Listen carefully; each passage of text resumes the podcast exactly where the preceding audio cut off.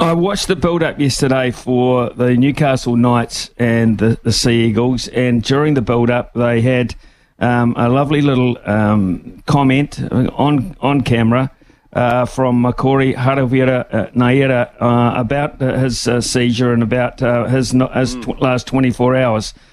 Um, he said there's still work to be done. Um, it's, it's, only early in the fight back here.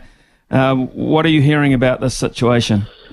Yeah, only in the last half hour, uh, Smithy, on my breakfast program over here in Australia, we spoke with the Canberra Raiders media manager, Ben Pollock, who does a terrific job, and he's been in con- constant contact with Corey, and he was sort of the um, pushing for the fact that Corey posted a video and they put that all together yesterday. And part of that discussion is they're none the wiser as to why it happened.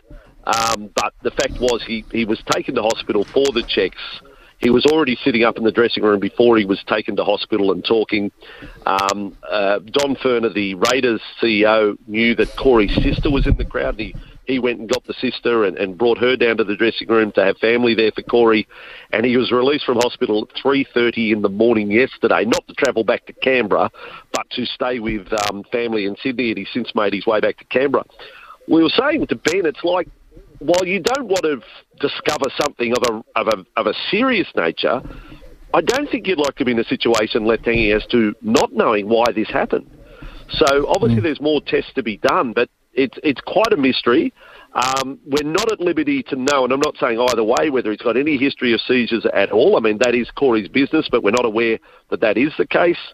Um, it doesn't appear that there was a, a, you know, a significant head knock of any kind. It was a regulation hit up, and he collapsed 30 seconds after that. Um, so if it was me, and I'm sure Smithy, you'd feel this, you'd like to know, wouldn't you? You'd like to know why it happened um, and there'll be no rush to get Corey back onto the field. I think they'll, you know, it'll, they'll go through whatever tests have to be done.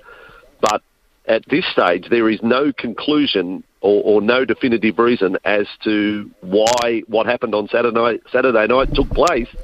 And we all held our breath. Everyone watching, everyone at the ground, teammates, medical staff. Um, yeah, thankfully we're, we're talking about Corey and things are okay at the moment. Um, could have been a lot worse.